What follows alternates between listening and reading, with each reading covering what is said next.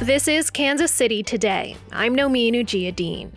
Today is Tuesday, December 7th. Coming up, former Republican presidential nominee Bob Dole has died. He credited his self deprecating approach to politics to his childhood in western Kansas. And the first thing you learn on the prairie is the relative size of a man compared to the lay of the land. And under the immense sky where I was born and raised, a man is very small. And if he thinks otherwise, he is wrong.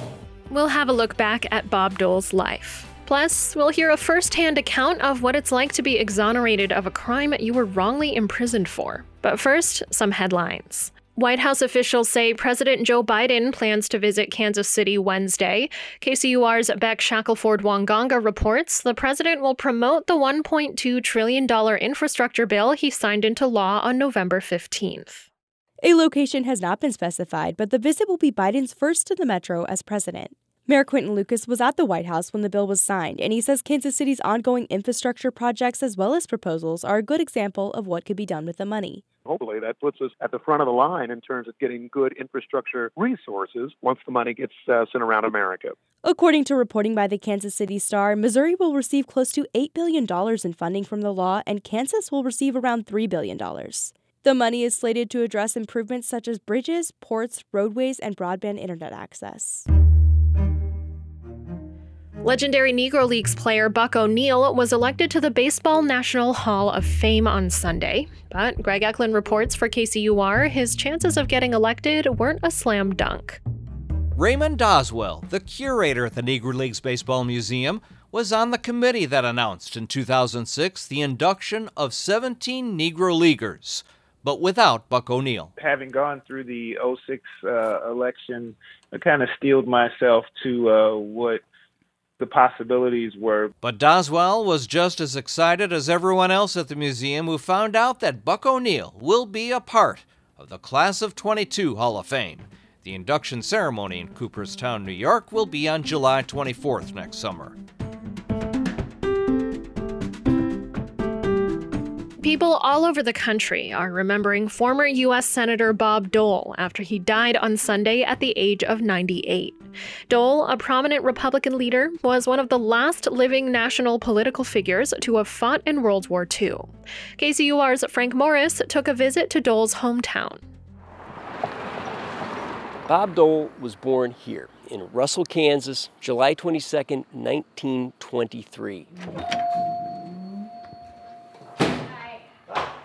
Here at the Historical Society in Russell, about half the displays are devoted to Bob Dole.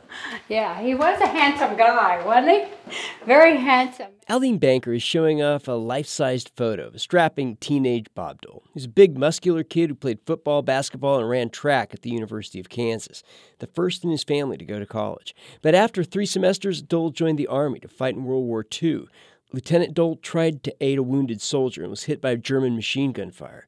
Dole was just 21. He endured three years of surgeries, peppered with life threatening blood clots and infections. As anybody who has gone through what he's gone through, would have maybe given up, and he did not do that.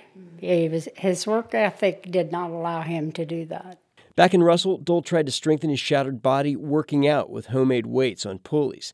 Townsfolk stuffed donations in a cigar box at the drugstore to help offset his medical bills. I think he was overwhelmed by the support that he got from the city, and he never forgot that. Russell voters sent Dole to the Kansas legislature in 1950. Ten years later, he was in Congress, and in 1968 moved up to the Senate. Then Gerald Ford tapped Dole as his presidential running mate in 1976. Dole's first stop after the convention Russell, Kansas. If I have done anything, it's because of people I have known up and down Main Street, and I can recall the time when, when I needed help, uh, the people of Russell helped. And I think. Dole broke down on stage. It took 39 seconds to regain his composure. Dole and Ford lost that election, but Bill Lacy, director emeritus of the Dole Institute at the University of Kansas, says Dole emerged a less partisan politician. To kind of divide his career into, you know, maybe two parts, kind of the early career and the leadership career and the, the get things done career. Dole worked with liberal Democrats to revitalize the food stamp program. He helped establish Martin Luther King Jr. Day and helped to break a major impasse on Social Security funding. He resigned from the Senate after winning the Republican presidential nomination in 1996, but not before making an emotional speech praising Democratic senators and compromise. And I th- always thought that differences were a healthy thing, and that's why we're also healthy, because we have a lot of differences in this chamber. I've never seen a healthier group in my life. Bill Lacy says Dole was most proud of what he accomplished for people disadvantaged by race, poverty, or physical problems. He became one of the foremost uh, advocates for individuals with disabilities. And you can see the tangible results of that work all across the country. Yeah, no, Bob Dole got this for us. Mike Oxford, a veteran disability rights advocate, navigates downtown Topeka, Kansas in a motorized wheelchair. So we see the grade of this curb cut being very uh, shallow, and we see the, the rumble strips for people that are blind or visually impaired. Dole helped win business support for the Americans with Disabilities Act, or ADA. It mandates wheelchair ramps in public buildings, audible streetlights, and many other improvements, freeing more than 50 million Americans to go where they please. That comes right from the ADA. Thank you, Bob Dole, for, for helping get people out of institutions. Thousands, tens of thousands. Dole didn't complain publicly about his own disabilities and always credited his family and his childhood home on the plains for any success. And the first thing you learn on the prairie is the relative size of a man compared to the lay of the land. And under the immense sky where I was born and raised, a man is very small. And if he thinks otherwise, he is wrong. For KCUR 89.3, I'm Frank Morris.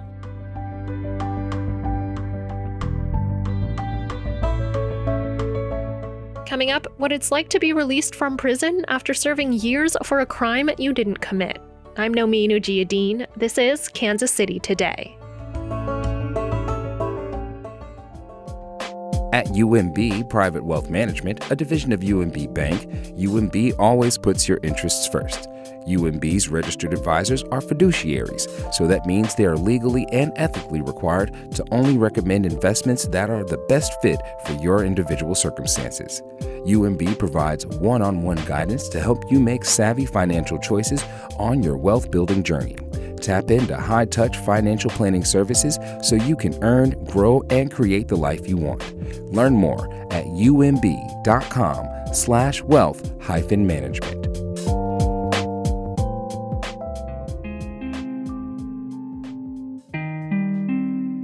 This is Kansas City Today. I'm Nomin Ujiyediin. Ricky Kidd and Kevin Strickland's stories are similar. Both were given decades long sentences for murders they didn't commit. Both lost years of their lives to incarceration. And both were exonerated without a penny from the state that wrongly imprisoned them. On KCUR's Up to Date, Kidd told Steve Kraske about the challenges exonerees face when re entering a society that's evolved during their decades of incarceration. Ricky, welcome back. So good to see you again. Yeah, thank you. I appreciate it. How much of yourself, I can't help but wonder, do you see in Kevin Strickland as he navigates his way back from this long incarceration for crimes he didn't commit? All of it. Yeah. I, I see all of it. I relive all of it. The Is day that hard? That, Is that hard for you? I didn't think so at first.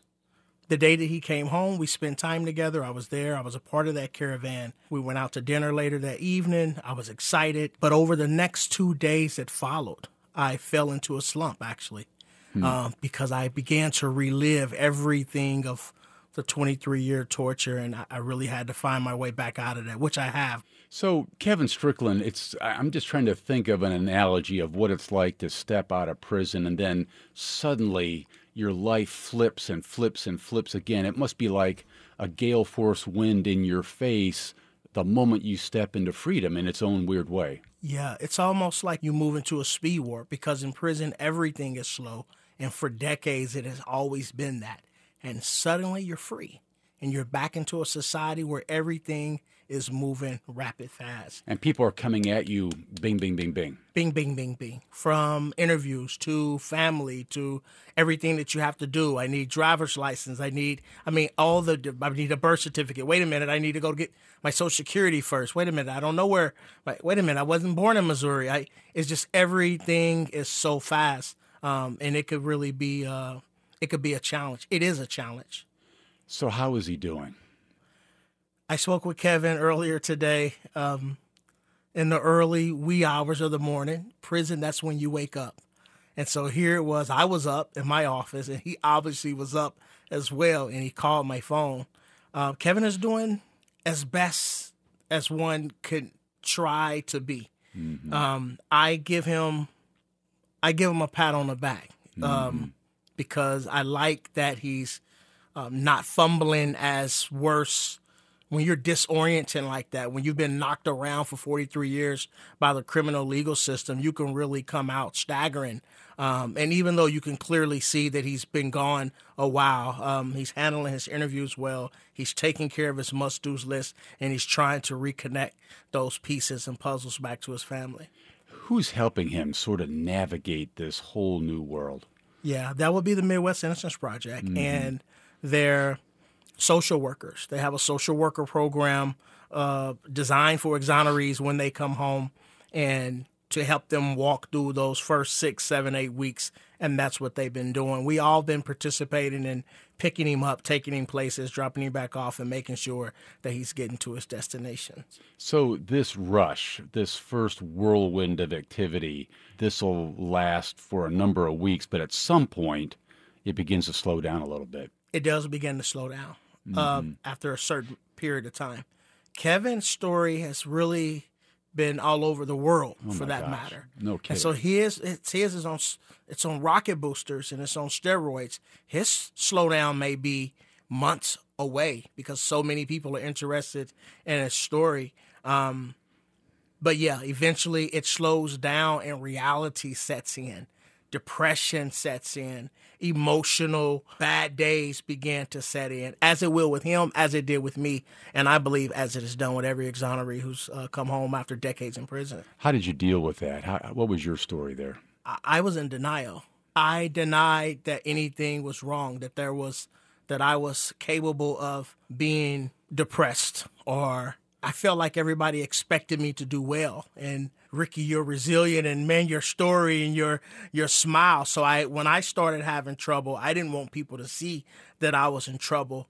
Uh, so I pretended for a while, if we're being honest, that I was okay when really I wasn't. Because people expected you to be happy, happy, happy yeah. because you're a free man yeah. now and your life is back where it should be and you've got no reason to be sad about anything. Right. And I was happy. I just wasn't always happy. Mm-hmm. But I noticed that the that people liked the happy Ricky version better. The he yeah. is uh-huh. resilient uh-huh. version better. Um, and so when I was having those tough times, I didn't want to feel burden. I didn't want to burden anyone, so I put on my happy face or I'm doing well face, and I really wasn't doing well at all. Yeah. What are some of the issues that Kevin Strickland is up against? You were ticking off this idea of driver's license and Social Security, but help me understand what's what's he what's on his to-do list what kinds of things is he thinking about well you most certainly are thinking about your uh, state id your birth certificate your social security card uh, that money that he's been raising. He can't even access that yet. He don't have a bank account. He don't have an ID to get a bank account. So you have to put all of that in order. You have to establish all those type of things. You want to go get your hair done. You want to go get some clothes on your back. You want to go visit certain family members. But wait, have to run off and go do these interviews. And we feel that we have to, not that we really have to, but if the media has been covering your story while you was there, you you just feel that I owe them that